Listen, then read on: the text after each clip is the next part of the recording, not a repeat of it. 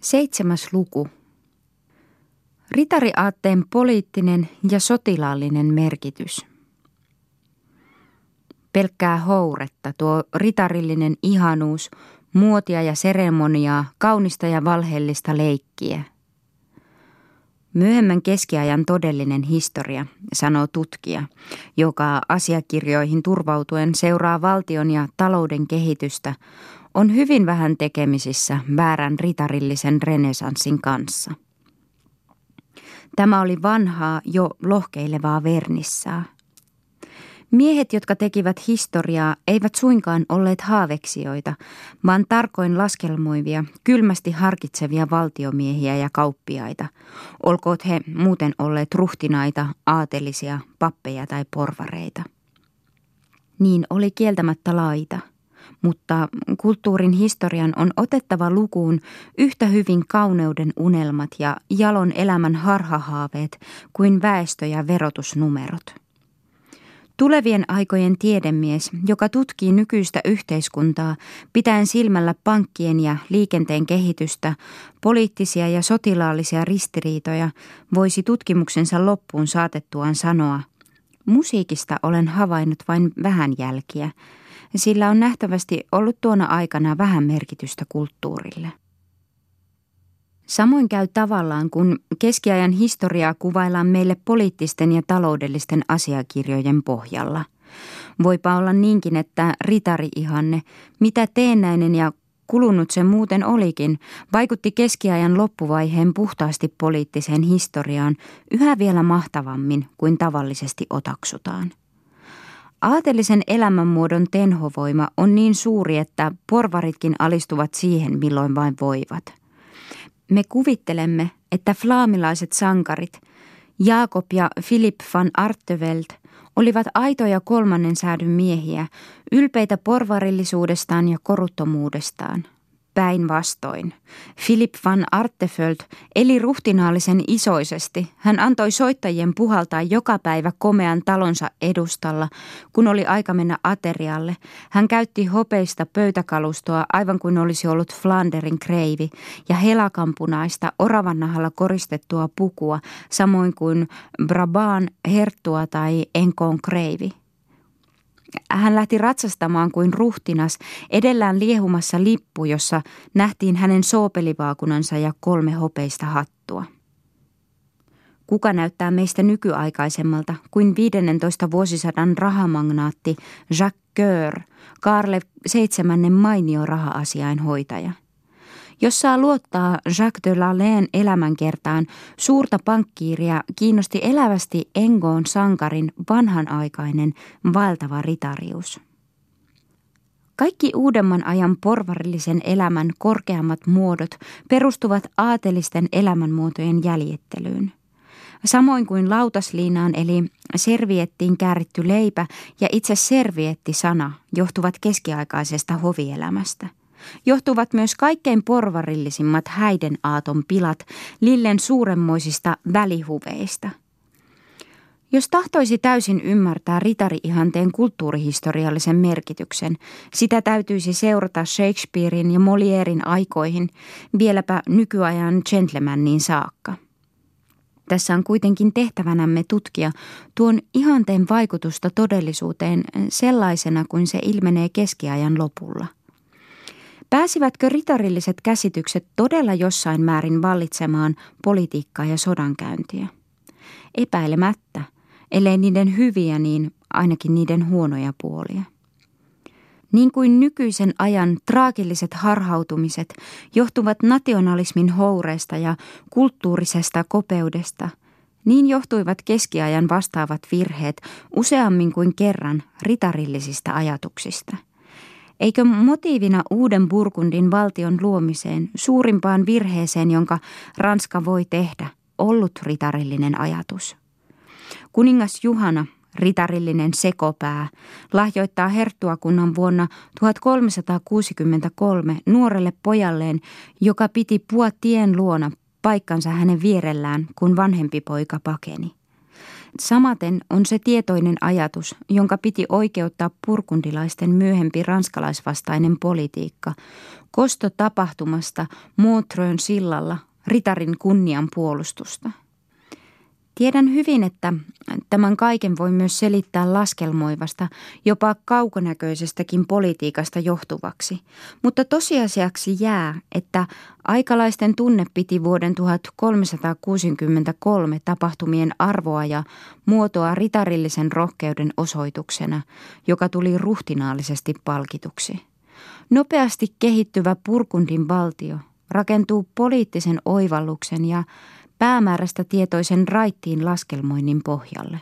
Mutta se, mitä sopisi sanoa Purkundin ideaksi, saa aina ritari-ihanteen muodot.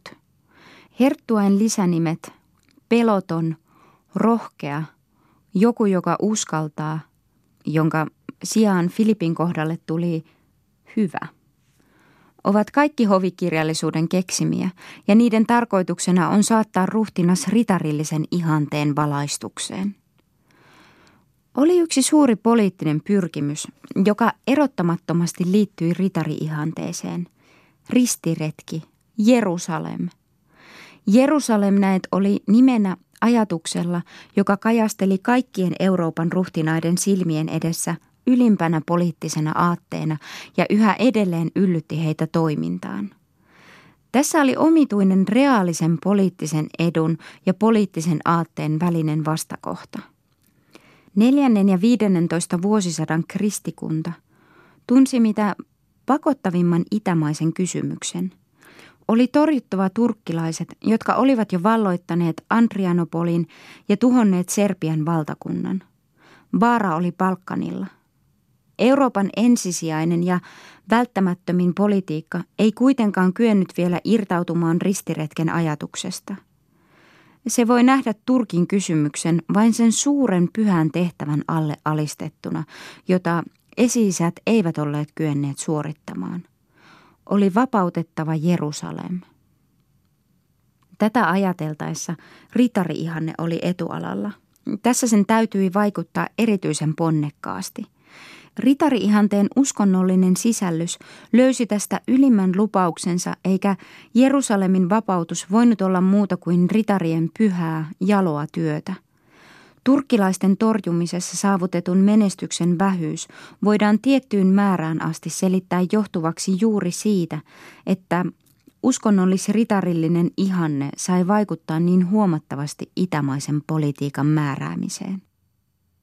Sotaretket, jotka vaativat ennen kaikkea tarkkoja laskelmia ja kärsivällistä varustautumista, suunniteltiin ja valmisteltiin suuren jännityksen vallitessa, joka ei johtanut rauhallisesti harkitsemaan, mitä voitiin saavuttaa, vaan ilmeiseen suunnitelman romantisointiin. Tuon jännityksen täytyy joko jäädä hedelmättömäksi tai tulla kohtalokkaaksi. Nikopolin katastrofi vuonna 1396 oli osoittanut, kuinka vaarallista oli suunnitella hyödyllinen retki erittäin sotakelpoista vihollista vastaan vanhaan tyyliin, niin kuin ritarien matkat Preussiin tai Liettuaan, missä oli vain tapettava muutamia vaivaisia pakanoita. Ketkä olivatkaan ristiretkisuunnitelmien tekijöitä? Haaveilijat. Sellaiset kuin Philippe de Mézières – joka omisti niille elämänsä, ja poliittiset fantastit, joiden joukkoon kuului myös Filip Hyvä kaikesta ovelasta laskelmoinnistansa huolimatta. Jerusalemin vapauttaminen kuuluu tällöin yhä vielä kaikille kuninkaille välttämättömänä elämäntehtävänä. Englannin Henrik V on vuonna 1422 kuoleman kielissä – Ruäänin ja Pariisin nuori valloittaja temmataan pois kesken työtänsä, jolla hän on syössyt Ranskan kurjuuteen. Lääkärit ovat sanoneet hänelle, ettei hän elä enää kahta tuntia. Rippi-isä ja muut papit ovat saapuneet hänen kuolinvuotensa ääreen ja seitsemän katumuspsalmia luetaan.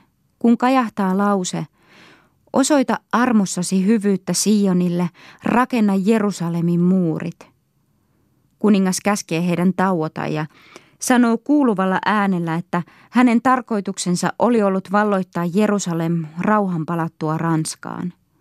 Jos Jumala, hänen luojansa, olisi sallinut hänen elää elämänsä loppuun asti. Sitten hän antaa katumuspsalmien lukemisen tulla päätökseen ja kuolee aivan pian. Ristiretki oli jo kauan ollut myös tekosyy erikoistulojen hankkimiseen. Filip Hyvä käytti hänkin runsaasti hyväkseen tätä tilaisuutta. Voiton himosta johtuvaa teeskentelyä ei hänen suunnitelmansa kuitenkaan liene ollut. Siihen näyttää sisältyneen osalta vakavaa pyrkimystä ja osalta aikomusta taata itselleen täällä erikoisen hyödyllisellä ja samalla nimenomaan ritarillisella suunnitelmalla kristikunnan pelastajana suurempi maine kuin oli arvoasteeltaan häntä ylemmillä Ranskan ja Englannin kuninkailla. Turkin matka jäi valttikortiksi, jota ei pantu peliin. Chastellan yrittää ennen muuta tähdentää, että se oli Herttuan vakaa aikomus, mutta oli tärkeitä epäilyksiä. Aika ei ollut vielä kypsä. Vaikutusvaltaiset henkilöt pudistivat päätänsä huolissaan siitä, että ruhtinas tahtoi vanhoilla päivillään lähteä niin vaaralliselle retkelle, sekä Herttuan maat että dynastia joutuivat uhanalaisiksi. Sillä aikaa kun Paavi lähetti ristiretki lipun, jonka Filip syvästi kunnioittain otti vastaan ja levitti juhlakulkuessa Haagissa, kun Lillen juhlassa ja myöhemmin kerättiin lähtölupauksia, kun Geoffroy de Toisy tutki Syyrian satamia, Turnen piispa Jacques Chevreau johti kolehteja, Guillaume Fiastre piti valmiina kaikki varusteensa ja laivoja jo oli takavarikoitu retkeä varten. Vallitsi sittenkin epämääräinen aavistus, ettei retkestä tulisi mitään. Herttuan oma lupaus tuntui sekin varsin ehdolliselta. Hän lähtisi, jos maat, jotka Jumala oli uskonut hänen hallittavikseen, olisivat rauhassa ja turvassa. Laajasti valmistellut ja meluisasti ilmoitetut sotaretket, joista ei tule mitään tai tulee vain hyvin vähän, näyttävät muuten ristiretki ihannetta lukuun ottamattakin olleen tällä ajalla suosittuja poliittisena kerskailuna. Niin esimerkiksi Englannin suunnittelema retki Flanderiin vuonna 1383. Philip Rohkean Englannin retki, jota varten oli komea laivasto lähtövalmiina Sluississa – ja Karle kuudennen Italian retki vuonna 1391. Aivan erikoinen poliittisen mainonnan tarkoituksia palveleva ritarillisen fiktion muoto oli yhä uudestaan ilmoitettu eikä milloinkaan toteutettu ruhtinaiden kaksintaistelu. Olen aikaisemmin toisessa yhteydessä osoittanut, että valtioiden väliset riitaisuudet käsitettiin 15 vuosisadalla vielä puolueiden taisteluksi tai henkilökohtaiseksi riidaksi.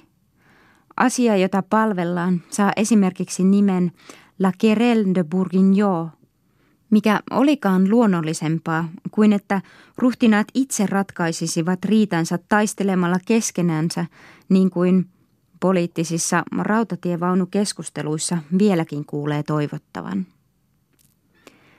Tämä ratkaisutapa, joka vastasi sekä primitiivistä oikeudenistuntoa että ritarillisen kuvittelun vaatimuksia, tuli tosiaankin yhä uudestaan päiväjärjestykseen.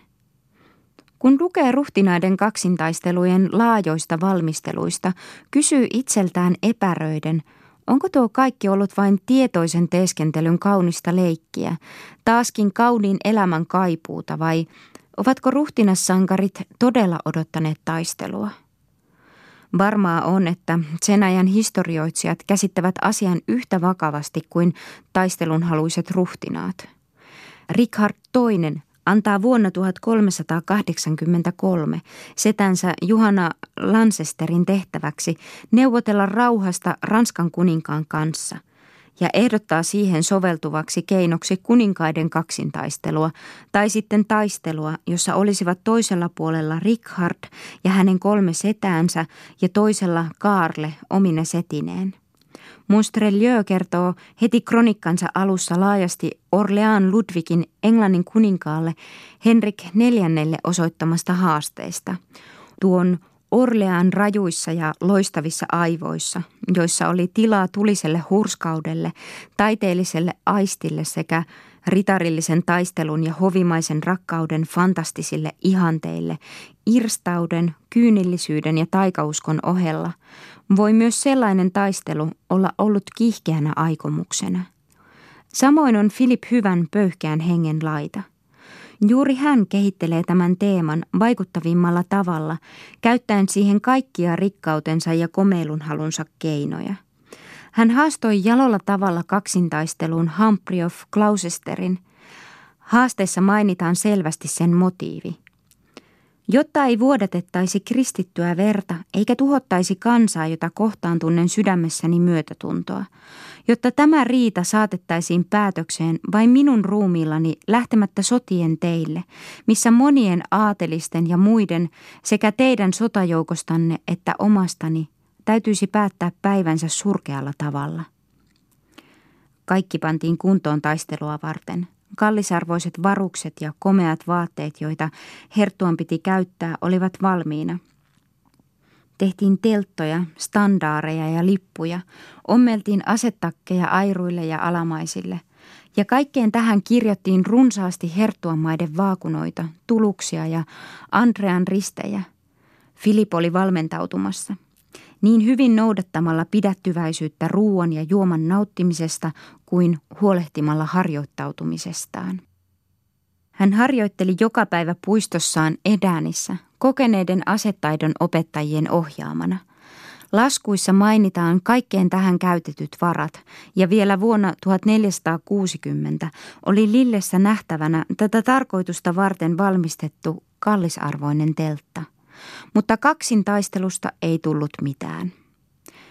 Siitä huolimatta hän, jouduttuaan myöhemmin Luxemburgia koskevaan riitaan Saksin herttuan kanssa, taas haastoi tämän kaksintaisteluun ja sanoi Lillen juhlassa antamassaan ristiretkilupauksessa, ollessaan silloin jo lähes 60 vuoden ikäinen, olevansa mielellään valmis käymään suurturkin kimppuun mies miestä vastaan, jos toinen niin haluaisi. Philip Hyvän itsepintaisen taistelun halun kaiku kuuluu vieläkin Pantlon pienestä kertomuksesta, jossa kuvaillaan kuinka erinomaisen vaikeata oli pidättää häntä käymästä kunnia-asian vuoksi kaksintaisteluun erään oman aatelismiehensä kanssa. Francesco Gonzaga haastaa Cesar Borgian kaksintaisteluun.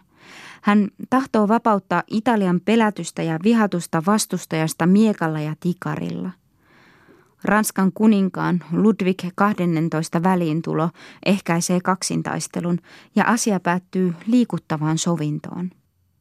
Karle Viideskin ehdotti kahteen kertaan kaikkia asiaan kuuluvia muodollisuuksia noudattaen Frans ensimmäiselle, että he ratkaisisivat riitansa kaksintaistelulla. Ensi kerran, kun Frans sotavankeudesta palattuaan oli keisarin mielestä syönyt sanansa, ja sitten taas vuonna 1536.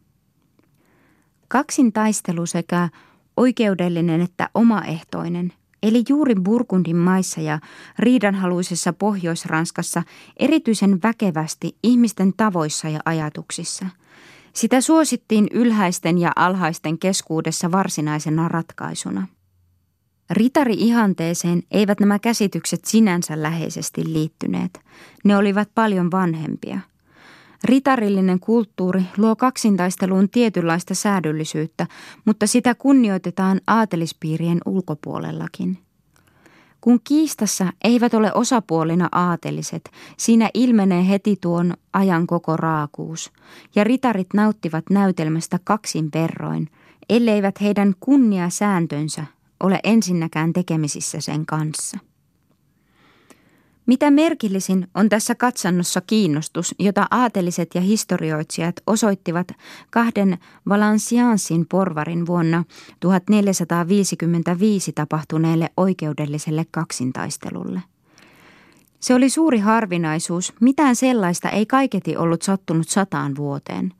Balanssianssin viranomaiset tahtoivat kaikin mokomin antaa kaksintaistelun tapahtua, koska halusivat pitää voimassa vanhaa erioikeuttansa, mutta Charolin kreivi, joka Filipin ollessa poissa hoiti hallintoa, ei siihen suostunut, vaan siirsi asian kuukausi kuukaudelta tuonnemmaksi. Sillä aikaa olivat molemmat asianosaiset, Jacotin, Pluvier ja Maillot, pidätettyinä kuin kallisarvoiset taistelukukot ainakin. Kun vanha herttua sitten palasi matkaltaan keisarin luota, päätettiin, että kaksintaistelun piti tapahtua. Filip tahtoi välttämättä olla sitä näkemässä. Vain siitä syystä hän valitsi Pryhestä Luvaaniin matkustaessaan Valensiansin kautta johtavan tien. Ritarilliset henget, sellaiset kuin Chastelat ja La Marche, eivät ritarien ja aatelisten aseleikeistä kertoessaan kykene kaikista ponnistuksistansa huolimatta milloinkaan kuvailemaan todellisuutta, mutta tällä kertaa he tarjoavat selvästi nähdyn kuvan. Tässä tulee upean kullalla ja granaattikuvioilla kirjatun kaavun alta näkyviin Chastellan sellaisena kuin hän todellisuudessa oli – raakana flaamilaisena. Häneltä ei jää huomaamatta ainoatakaan tuon hyvin kauniin seremonian yksityiskohtaa. Hän kuvailee tarkasti taistelukentän ja sitä ympäröivät istumapaikat. Vaivaisilla teurasuhreilla on kummallakin asetaidon opettaja mukanaan. Jacotin syyttäjänä tulee ensin esiin paljain päin tukka lyhyeksi leikattuna ja kasvot hyvin kalpeina – hänen yllään on yhdestä ainoasta nahan kappaleista ommeltu puku, jonka alla ei ole mitään. Polvistuttuansa muutamia kertoja hurskaaseen tapaan ja tervehdittyänsä herttua, joka istuu ristikon toisella puolella, taistelijat odottavat mustiin verhotuilla tuoleilla, vastapäätä toisiaan istuen, valmistelujen päättymistä. Ympärillä olevat herrat lausuvat hiljaa ajatuksiansa heidän mahdollisuuksistaan – Maio valahti kalmankalpeaksi suudellessaan evankeliumia. Sitten tulee kaksi palvelijaa, jotka hierovat taistelijoihin rasvaa kaulasta nilkkoihin asti. Jacotin nahkaan rasva heti imeytyy, mutta ei Maijoon. Kummalle tuo ennustaa hyvää? Heidän käsinsä hierotaan tuhkaa, he ottavat sokeria suuhunsa. Sitten heille tuodaan nuijat ja kilvet, joihin on maalattu pyhimysten kuvia. Näitä he suutelevat. He kantavat kilpiä kärki ylöspäin ja heillä on kädessään kangas suikale, johon on merkitty hurskas lause. Pieni Majo aloittaa taistelun siten, että sieppaa kilpensä kärjellä maasta hiekkaa viskatakseen sen Chacotään silmiin. Seuraa raivokas nuijaottelu, joka päättyy Majoon kukistumiseen. Toinen heittäytyy hänen päällensä ja hieroo hiekkaa hänen suuhunsa ja silmiinsä, mutta Majo saa vihollisensa sormen hampaidensa väliin. Päästäkseen vapaaksi Jacotin painaa peukalonsa toisen silmäkuoppiin ja vaikka Majo huutaa armoa, Jacotin vääntää hänen käsivartensa taaksepäin ja hyppää hänen selkäänsä murtaakseen sen. Kuoleva Majo pyytää turhaan saada ripittäytyä. Sitten hän huutaa. Oi korkea Purkundin herra, minä palvelin teitä hyvin hentin sodassanne. Oi korkea herra, Jumalan tähden, pyydän teiltä armoa, pelastakaa henkeni. Tähän Chastelläänin kertomus katkeaa. Hänen kronikastaan puuttuu muutamia lehtiä. Toisista lähteistä saamme tietää, että pyöveli hirtti puolikuolleen Majioon. Onko Chastellää näin lennokkaasti kerrottuansa noista inhottavista julmuuksista lopettanut kuvauksensa ritarillisella mietelmällä? La Marche on niin tehnyt – hän kertoo meille aatelisten myöhemmin hävenneen, että olivat olleet katselemassa tuollaista näytelmää. Ja siitä syystä, sanoo tämä auttamaton hovirunoilija, Jumala salli sitä seurata ritarien kaksintaistelun, josta ei koitunut mitään vauriota. Ritarihengen ja todellisuuden välinen ristiriita tulee näkyviin selvimpänä silloin, kun ritari-ihanne pyrkii vaikuttamaan keskellä vakavaa sotaa – Miten paljon muotoa ja voimaa ritari-ihanne lieneekin luonut sotaiseen rohkeuteen. Yleensä se sittenkin vaikutti sodankäyntiin enemmän ehkäisevästi kuin edistävästi, koska se uhrasi strategian vaatimukset elämänkauneuden harrastukselle. Parhaat sotapäälliköt, vieläpä kuninkaatkin, antautuvat yhä uudestaan romanttisen sotaseikkailun vaaroihin – Edward III panee henkensä alttiiksi arveluttavassa hyökkäyksessä espanjalaista laivuetta vastaan. Kuningas Juhanan tähtiritariston ritarien täytyy vannoa, etteivät he taistelussa milloinkaan väisty kauemmaksi kuin neljän auranmaan rajoille. Muuten heidän on kuoltava tai antauduttava. Fruassar kertoo tämän kummallisen pelisäännön heti vaatineen noin 90 ritarin hengen – Mennessään vuonna 1415 ranskalaisia vastaan ennen Azakurin taistelua Henrik V kulkee epähuomiossa sen kylän ohi, jonka hänen majoittajansa olivat valinneet hänelle yöpymispaikakseen. Kuningas, joka noudatti mitä tarkimmin Ylen kiitettävän kunnian seremonioita – oli juuri tätä ennen määrännyt, että tiedustelemaan lähetettyjen ritarien tulisi riisua asettakkinsa, jotteivät palatessaan joutuisi häpeäksensä väistymään vihollisen tieltä taisteluasussa. Koska hän itse oli nyt asettakki yllään edennyt liian kauas, hän ei voinut kääntyä takaisin. Sen tähden hän yöpyi sinne, minne oli tullut, ja käski etujoukkojen vastaavasti marssia eteenpäin. Neuvoteltaessa ranskalaisten suuresta hyökkäyksestä Flanderiin vuonna 1382 ritarin mieli joutuu lakkaamatta ristiriitaan sotataidon kanssa. Jos etsimme muita teitä kuin suoraa, vastataan Glissolle ja Kusille, jotka olivat neuvoneet tunkeutumaan maahan arvaamattomia kiertoteitä pitkin. Emme osoita olevamme suoria sotilaita – Samoin käy ranskalaisten noustessa maihin Englannin rannikolla Dartmouthissa vuonna 1404. Toinen päällikkö, Guillaume du Châtel, tahtoo hyökätä englantilaisten sivustaan, koska nämä ovat suojautuneet rannalle kaivaamallansa juoksuhaudalla. Mutta Sir de Zay sanoo puolustajien olevan moukkajoukkoa – olisi häpeä väistää semmoisia vastustajia, ja hän kehottaa toisia olemaan pelkäämättä. Nämä sanat koskevat Duchatelin kipeästi. Pelko olkoon kaukana bretanialaisen jalosta sydämestä. Nyt haastan epävarman onnen taisteluun, vaikka aavistan pikemmin kuoleman kuin voiton olevan tulossa. Hän lupaa vielä, ettei aio pyytää armoa, käy sitten hyökkäykseen, kaatuu ja hänen joukkonsa joutuu perinpohjin häviölle. Flanderin retkellä vallitsee aina ankara tunnos etujoukkoon pyrittäessä. Eräs ritari, joka komennetaan jälkijoukkoon, vastustelee itsepintaisesti. Ritari-ihanteen varsinaisin soveltaminen sotaan tapahtui joko kahden taistelijan tai samansuuruisten ryhmien välisissä sovituissa mainettöissä – Tunnetun tapaus on kuuluisa 30 taistelu, johon vuonna 1351 kävi Pluarmelin luona Bretagnessa 30 Beaumanoirin johtamaa ranskalaista ja joukko, johon kuului englantilaisia, saksalaisia ja bretanialaisia. Froissart piti sitä erittäin kauniina, mutta huomauttaa silti lopuksi – Toiset pitivät sitä urheutena, toiset yltiöpäisyytenä ja suurena julkeutena. Vuonna 1386 suunnitellun Guy Tremoulen ja englantilaisen aatelismiehen Pierre de Courtenayn välisen kaksintaistelun, jonka piti osoittaa englantilaisen tai ranskalaisen etevämyys, kielsi Purkundin ja Berrin regentti, ja se estettiin vielä viime hetkenä. Tätä hyödytöntä tapaa osoittaa urhoollisuutta moitti myös Le Jouvencel, johon nähden jo edellä huomautimme, että siinä ritari luovuttaa paikkansa sotapäällikölle. Kun Bedfordin herttua ehdottaa 12 taistelua 12 vastaan, Le Jouvencelin kirjoittaja antaa ranskalaisten päällikön vastata.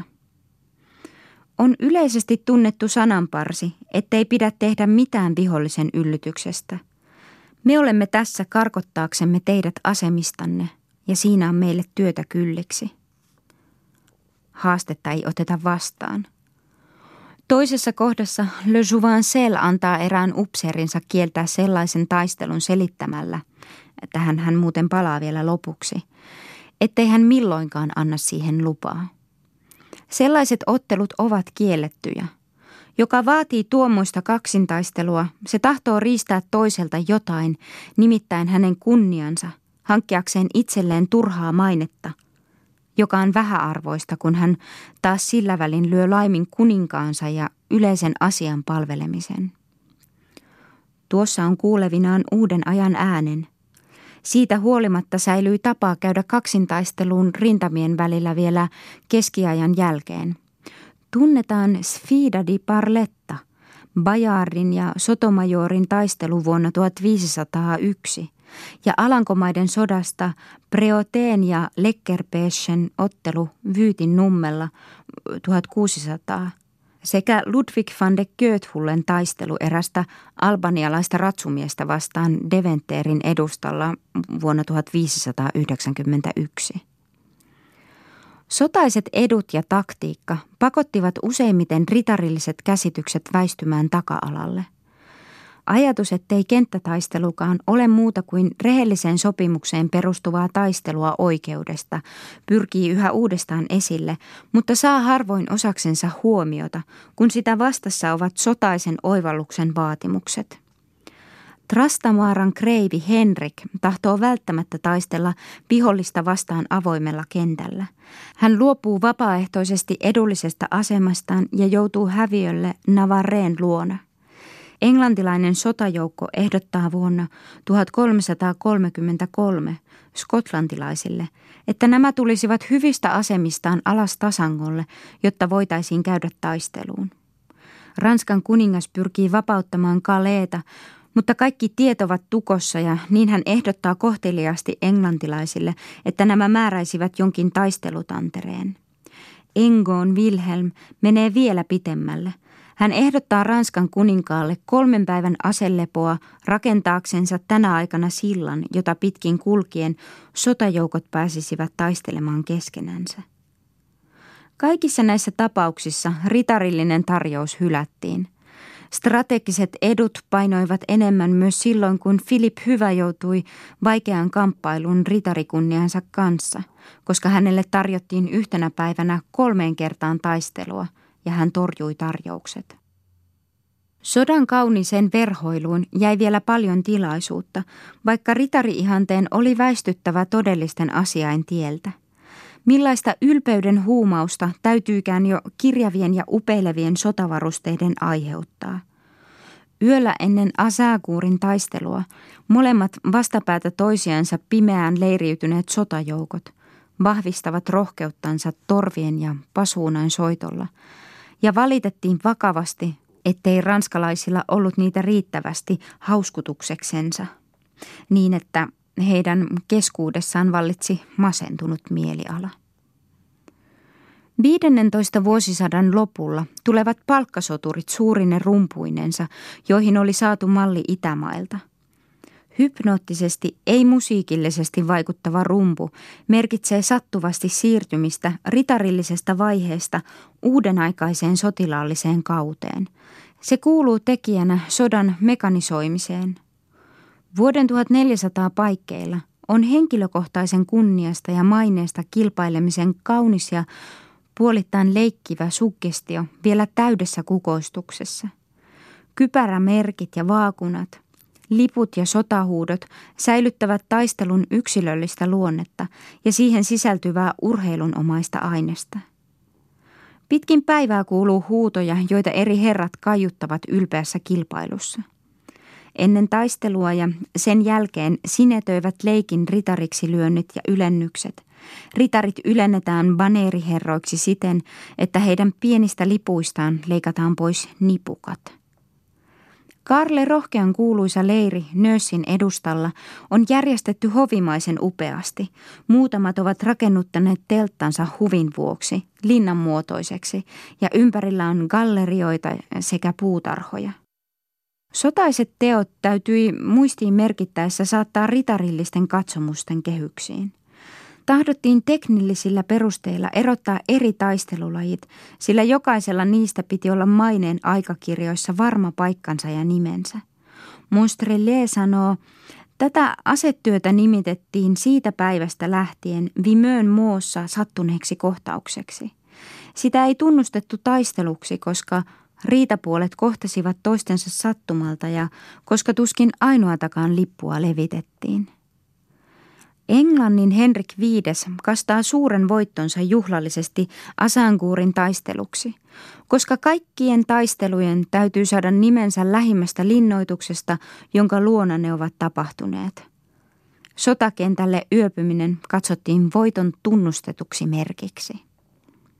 Ruhtinaan taistelussa osoittama henkilökohtainen urhoollisuus on monesti luonteeltansa sangen teennäistä – Froissart kuvailee Edward kolmannen ja erään ranskalaisen aatelismiehen Kaleen luona käymää taistelua ilmauksin, jotka saavat lukijan otaksumaan, etteivät taistelijat olleet oikein tosissansa. Siinä kuningas taisteli hyvin kauan herra Ystasseää ja tämä häntä vastaan, niin että oli hyvin hauskasta katsella. Viimein ranskalainen antautuu ja kohtaus päättyy illalliseen, jonka kuningas tarjoaa vangilleen. Säärichierin kahakassa Purkundin Filip jättää komeat varustuksensa uhkaavan vaaran vuoksi erään toisen kannettaviksi, mutta tämän sanotaan tapahtuvan siksi, että hän tahtoi kestää kokeen paremmin tavallisena sotilaana, seuratessaan Karle rohkeaa yleishyvän sotaan. Berrin ja Bretannien nuoret herttuat pukevat ylleen satiinista tehdyt pienillä kullatuilla nastoilla koristetut valeharniskat – Kaikkialla kurkistaa valhe ritarin juhlapuvun reiästä. Todellisuus kieltää alinomaa ihanteen. Siitä syystä tämä vetäytyy yhä enemmän kirjallisuuden, juhlan ja leikin piiriin. Vain siellä säilyi kauniin ritarillisen elämän harhakuva. Siellä kuulutaan yhdessä kastiin, jossa ja vain siinä sellaiset tunteet ovat päteviä. On hämmästyttävää nähdä, kuinka ritarillisuus pettää heti, kun sen täytyisi tehdä tehtävänsä alempiarvoisia kohtaan. Kun tulevat kysymykseen alemmat yhteiskuntaluokat, ei näy minkäänlaista ritarillisen ylevyyden tarvetta – Jalo Chastellaa ei ymmärrä ensinkään rikkaan oluenpanijan uhittelevaa porvarillista kunniantuntoa, kun mies ei halua luovuttaa tytärtänsä herttuan sotilaalle, vaan panee alttiiksi henkensä ja omaisuutensa herttua vastustaessaan. Froissart kertoo minkäänlaista kunnioitusta tuntematta, kuinka Karle kuudes tahtoi saada nähdä Philip van Artefeldin ruumiin. Kun sitä oli katseltu vähän aikaa – se otettiin sieltä ja hirtettiin puuhun. Sellainen oli tuon Philip van Artefeldin viimeinen loppu.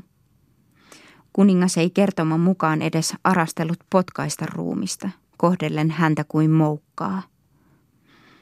Aatelisten kauheimmatkaan Hentin porvareille tekemät ilkityöt vuoden 1382 sodassa jolloin he lähettivät kaupunkiin 40 silvottua viljalaivuria, joilta oli puhkaistu silmät. Ei hetkeksikään vähennä Fruasartin ritarilaitokselle osoittamaa intohimoista ihailua. Chastellan, joka hekumoi Jacques Lalleen ja hänen kaltaistensa sankaritekojen kuvailussa, mainitsee mitään myötätuntoa ilmaisematta jonkun tuntemattoman henttiläisen knaapin, joka uskalsi yksinään käydä Laleen kimppuun. Lamars arvostelee tavallaan naivisti erään henttiläisen kansanmiehen sankaritekoja sanoen, että niillä olisi ollut merkitystä, jos olisi ollut kysymyksessä aatelismies. Todellisuus pakotti ihmisiä muuten kaikin tavoin ritariihanteen kieltämiseen. Sotataito oli jo aikoja sitten hylännyt turnajaismaiset tavat. 14 ja 15 vuosisadan sodassa käytettiin hiipimis- ja yllätystaktiikkaa, tehtiin partio- ja ryöstöretkiä. Englantilaiset olivat ensimmäisinä ottaneet käytäntöön sen tavan, että ritarit astuivat taistelussa maahan ja ranskalaiset noudattivat heidän esimerkkiänsä. Östas de Shah arvelee ivallisesti siitä olevan hyötyä siksi, että se esti pakenemasta. Fruassar sanoo, että merellä on kauheata taistella, koska siellä ei voi väistyä syrjään eikä paeta – Erinomaisen naivisti osoittautuu ritarillisten käsitysten riittämättömyys sotilaallisena periaatteena suunnilleen vuonna 1455 kirjoitetussa traktaatissa, joka kiistelee vuoropuhelun muodossa Ranskan tai Englannin paremmuudesta. Englantilainen Airut on kysynyt, minkä tähden Ranskan kuninkaalla ei ole suurta sotalaivastoa niin kuin Englannilla – Ranskalainen Airut vastaa, ettei hänen kuninkaansa sitä tarvitse ja sitä paitsi Ranskan aateliset pitävät maasotaa arvokkaampana monestakin syystä. Siihen näet liittyy vaaroja sekä hengenmenetystä. Ja Jumala tietää, kuinka surkeata on, kun merellä nousee myrsky, ja sitä paitsi on monen ihmisen vaikea sietää meritautia. Lisäksi tulee tukala elämä, jota siellä täytyy elää ja joka ei oikein sovi aatelille. Vaikka tuliaseet eivät olleet vielä varsin tehoisia, ne kuitenkin ennustivat sodassa tapahtuvia muutoksia. Oli tavallaan ironista symboliikkaa siinä, että purkundilaista muotia noudattaen vaeltavien ritarien etevin edustaja Jacques de Lallée sai surmansa ampuma-aseen kuulasta. Aatelisten sotilaalliseen elämänuraan liittyi rahallinen momentti, joka tunnustettiin avoimesti – Myöhäiskeskiaikaisen sotahistorian jokaiselta sivulta näemme, kuinka tärkeää oli saada huomattavia vankeja, joista voitiin vaatia lunnaita. Fruassar muistaa mainita, kuinka paljon onnistuneen yllätyshyökkäyksen johtaja ansaitsi. Mutta sodasta saatujen suoranaisten etujen ohella näyttelevät ritarin elämässä huomattavaa osaa myös eläkkeet, elinkorot ja päällikön virat – Eteneminen uralla tunnustetaan julkisesti tarkoitusperäksi. Minä olen köyhä mies ja haluan päästä etenemään, sanoo Österstö Ribmo. Fruassart kertoo loputtomia juttujaan ritarisodasta, muun muassa esikuvaksi niille urhoollisille, jotka haluavat päästä eteenpäin asettöiden avulla. Deshala on pallaadi, jossa Purkundin hovin ritarit, knaapit ja kersantit ikävöivät palkanmaksupäivää. Loppusäe kuuluu, milloin saapuu rahastonhoitaja. Chastellaa katsoo luonnolliseksi ja sopivaksi, että henkilö, joka tavoittelee maallista mainetta, on saitaja laskelmoiva. Eipä näytä edes Jalo Pukiso, joka oli kaikkien ritarien esikuvana – olleen vapaa tietynlaisesta rahan himosta. Kylmästi ajatteleva Komiin arvioi jonkun aatelismiehen hänen palkkansa mukaan 20 taalerin herraksi.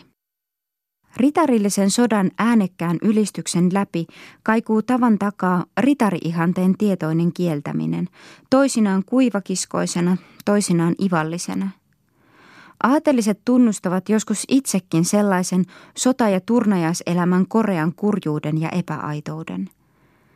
Ei ole ihmeteltävää, että ne kaksi sarkastista henkeä, jotka vain pilkkasivat ja halveksivat ritariutta, löysivät toisensa. Ludwig XI ja Philippe de Comin. Comin kuvaus Moolerin taistelusta on kuivassa realismissaan täysin uuden aikainen – Siinä ei ole mitään kauniita sankaritekoja, ei keksittyä dramaattista juonta. Kerrotaan vain lakkaamattomasta tulemisesta ja menemisestä, epäroinnista ja pelosta aina hiukan ivalliseen tapaan. Hän on iloinen saadessaan kertoa häpeällisestä pakenemisesta tai rohkeudesta, joka palaa, kun vaara on ohi. Hän käyttää harvoin kunnia-sanaa ja käsittelee kunnia melkein vain välttämättömänä pahana – Minun mielipiteeni on, että jos hän olisi poistunut tänä yönä, hän olisi tehnyt hyvin. Totta kyllä, että siinä, missä tuli kysymykseen kunnia, hän ei olisi mielellään kuullut itseänsä syytettävän pelkuruudesta. Silloinkin, kun hän puhuu verisistä yhteenotoista, saa turhaan etsiä ritarillisia sanontoja. Sellaisia sanoja kuin urhoollisuus tai ritarillisuus hän ei tunne. Oliko Komine ehkä perinnyt kuivakiskoisen henkensä Zeelandista kotoisin olevalta äidiltänsä Margareta van Arnemöideniltä? Näyttää tosiaankin siltä, että Engoon Wilhelm neljännestä turhamaisesta seikkailijasta huolimatta ritarihenki oli jo varhain alkanut riutua Hollannissa, kun taas Engo, johon se oli liitetty, on aina ollut ritarillisen aatelin varsinainen tyyssiä. 30 taistelussa oli englantilaisten puolella paras soturi eräs Crocart, joka oli aikaisemmin ollut Arkkelin herrojen palveluksessa. Hän oli hankkinut itselleen sodassa suuren omaisuuden, kaiketi lähes 60 000 kruunua, sekä tallin, jossa oli 30 hevosta. Sen ohessa hän oli saavuttanut suuren maineen urhoollisuudellansa niin, että Ranskan kuningas tarjosi hänelle aatelisarvon ja arvokkaan puolison – jos hän suostuisi tulemaan ranskalaiseksi. Tämä Korokaart palasi maineinensa ja rikkauksinensa Hollantiin ja eli siellä komeasti. Mutta Hollannin herrat tiesivät tarkoin, kuka hän oli, eivätkä välittäneet hänestä niin, että hän siirtyi takaisin siihen maahan, jossa ritarilliselle maineelle annettiin suurempi arvo. Kun Jean de Nevers valmistautuu lähtemään Turkkiin, missä hän sitten joutuu Nikopolin taisteluun, Froissart antaa Bayerin herttuan, Hollannin, Zeelandin ja Engon Kreivin Albrechtin sanoa pojallensa Wilhelmille. Wilhelm, koska sinä tahdot lähteä Unkariin ja Turkkiin taistelemaan ihmisiä ja maita vastaan, jotka eivät ole koskaan tehneet meille mitään pahaa, ja koska sinulla ei ole mitään järjellistä syytä lähteä, lukuun ottamatta tämän maailman turhaa mainetta, niin anna Burgundin Juhanan ja ranskalaisten serkkujemme suorittaa tehtävänsä ja suorita sinä omasi. Mene Frieslandiin ja valloita meidän perintömaamme. Kaikkien Purkundin herttuamaiden ritarien joukossa oli Hollannin aateli huonoimmin edustettuna Lillen juhlan ristiretkilupauksia annettaessa. Kun juhlan jälkeen vielä kerättiin kirjallisia lupauksia eri maista, niitä antoivat Artois 27, Flanderi 54, Engo 27 ja Hollanti 4. Ja viimeksi mainitut ovat vielä sangen ehdollisia ja varovaisia. Ritarius ei olisi voinut olla monien vuosisatojen elämän ihanteena, ellei siihen olisi sisältynyt yhteiskunnan kehitykselle tärkeitä arvoja. Ellei se olisi ollut sosiaalisessa, eettisessä ja esteettisessä katsannossa välttämätön. Juuri kaunissa liioittelussa oli aikoinaan ollut tämän ihanteen voima. Näyttää siltä kuin verisen intohimoista keskiaikaista henkeä olisi voitu ohjata vain siten, että ihanne asetettiin aivan liian korkealle. Niin menetteli kirkko ja niin menetteli ritarillinen henki.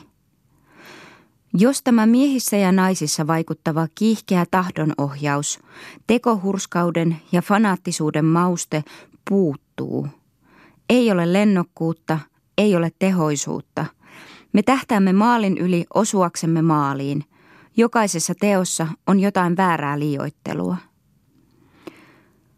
Mutta mitä enemmän jokin kulttuuriihanne on täynnä ylimpien hyveiden vaatimusta, sitä suurempi on elämänmuodon ja todellisuuden välinen epäsointu – Ritari-ihanteen, jonka sisällys oli vielä puoleksi uskonnollinen, voi tunnustaa omakseen vain aika, joka vielä kykeni ummistamaan silmänsä hyvin voimakkailta realiteeteiltä ja oli herkkä ottamaan vastaan kaikkein korkeinta haavetta.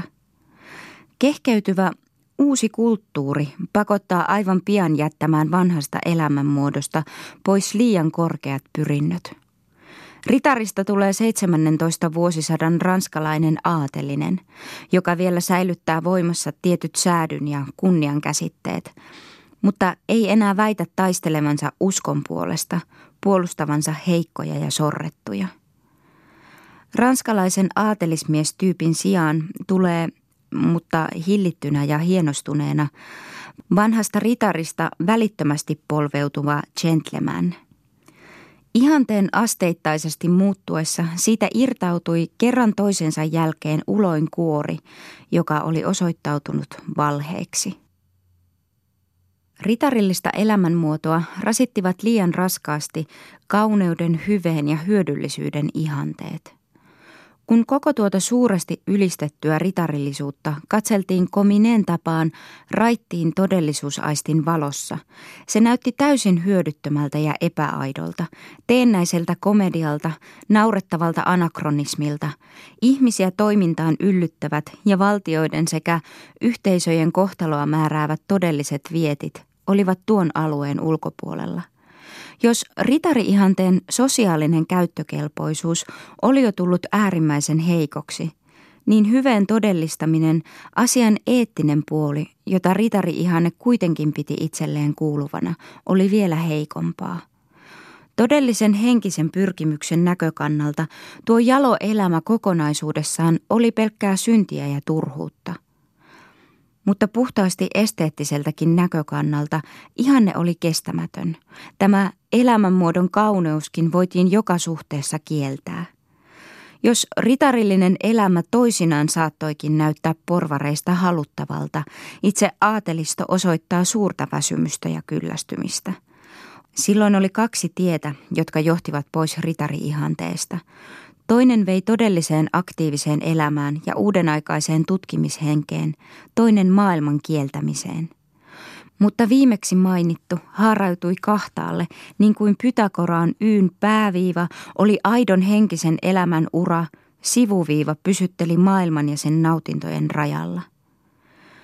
Kauniin elämän kaipuu oli niin voimakas, että sielläkin, missä tunnustettiin hovi- ja taisteluelämän turhuus ja hylättävyys, näytti olevan tie avoinna maallisen elämän kauneuteen, vielä suloisempaan ja kirkkaampaan unennäköön. Paimen elämän vanha illuusio hohti vielä luonnollisen onnen lupauksena täydessä loistossaan, jossa se oli säteilyt Teokriittoksen ajoista asti – Suuri tyydytys näytti olevan saavutettavissa taistelutta, karttamalla vihan ja kateuden täyttämää kilpailua turhasta kunniasta ja turhasta arvoasemasta, painostavaa, liiaksi kuormitettua ylellisyyttä ja komeutta sekä julmaa, vaarallista sotaa. Yksinkertaisen elämän ylistys oli teema, jonka keskiajan kirjallisuus oli saanut antiikista asti.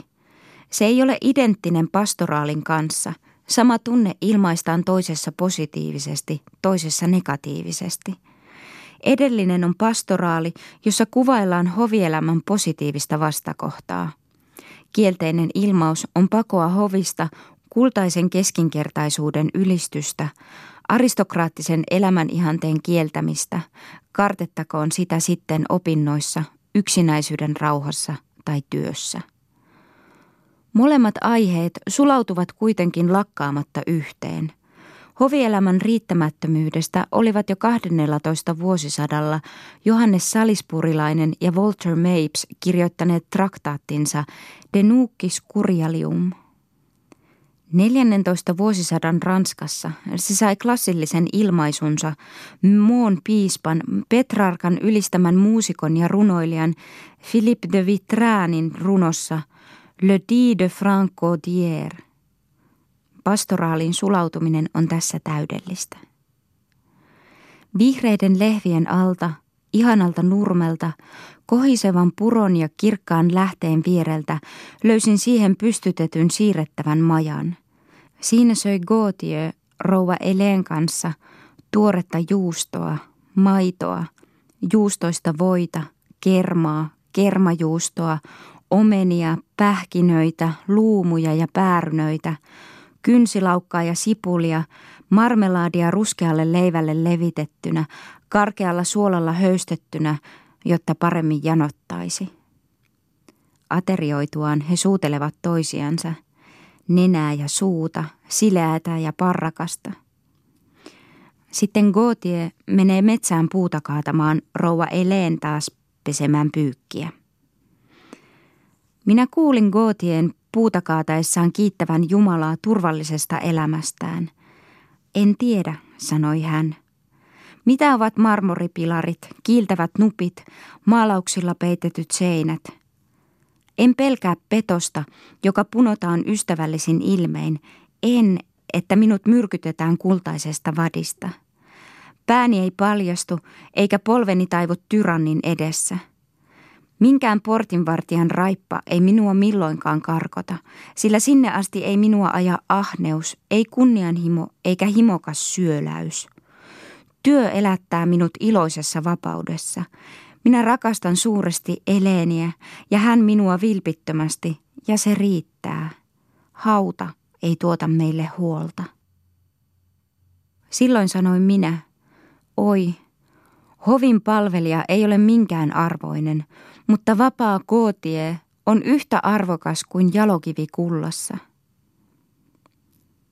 Tämä jäi tuleville sukupolville yksinkertaisen elämän klassillisen ihanteen ilmaisuksi, kuvaamaan sen turvallisuutta ja riippumattomuutta, kohtuullisia nautintoja, terveyttä, työtä ja avioliiton luonnollista, mutkatonta rakkautta. Eustache de Chat lauloi yksinkertaisen elämän ylistystä ja hovin karttamista eräissä palladeissaan. Muun muassa hän jäljittelee uskollisesti Franco Tietä.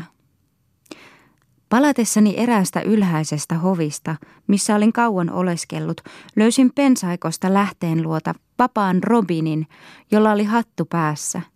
Kukkashatut olivat panneet päähänsä hän ja Marion, hänen rakkaimpansa. Hän avartaa aihettansa ivailemalla sotaista elämää ja ritariutta.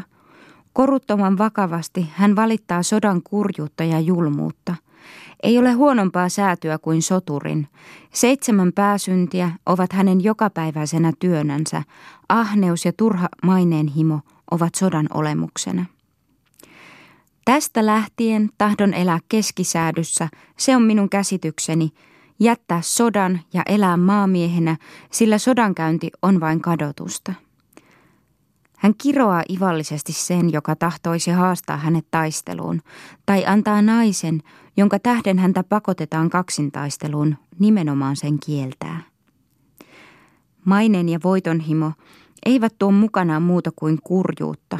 Köyhä on tyytyväinen ja onnellinen, hän elää häiriytymättä ja kauan – Työläinen ja köyhä ajomies käy huonosti pukeutuneena, repaleisena ja paljain jaloin, mutta toimiessaan hän mieltyy työhönsä ja saattaa tehtävänsä iloisesti päätökseen. Yöllä hän nukkuu hyvin. Siitä syystä näkee sellainen rehti sydän neljän kuninkaan ja heidän valtakuntiensa lopun. Ajatus, että tavallinen työmies elää kauemmin kuin neljä kuningasta, oli runoilijalle niin mieleinen, että hän käytti sitä useaan kertaan. Deschamps teosten julkaisija Gaston Renault otaksuu, että kaikki ne runot, joissa tulee ilmi tuo tendenssi ja jotka yleensä kuuluvat parhaiden joukkoon, ovat peräisin runoilijan viimeisiltä ajoilta, jolloin hän viroistansa erotettuna, hylättynä ja pettyneenä oli oivaltanut hovielämän turhuuden. Se merkitsi niin muodoin itsensä tutkiskelua – Eikö se liene ennemmin reaktio, väsymysilmiö?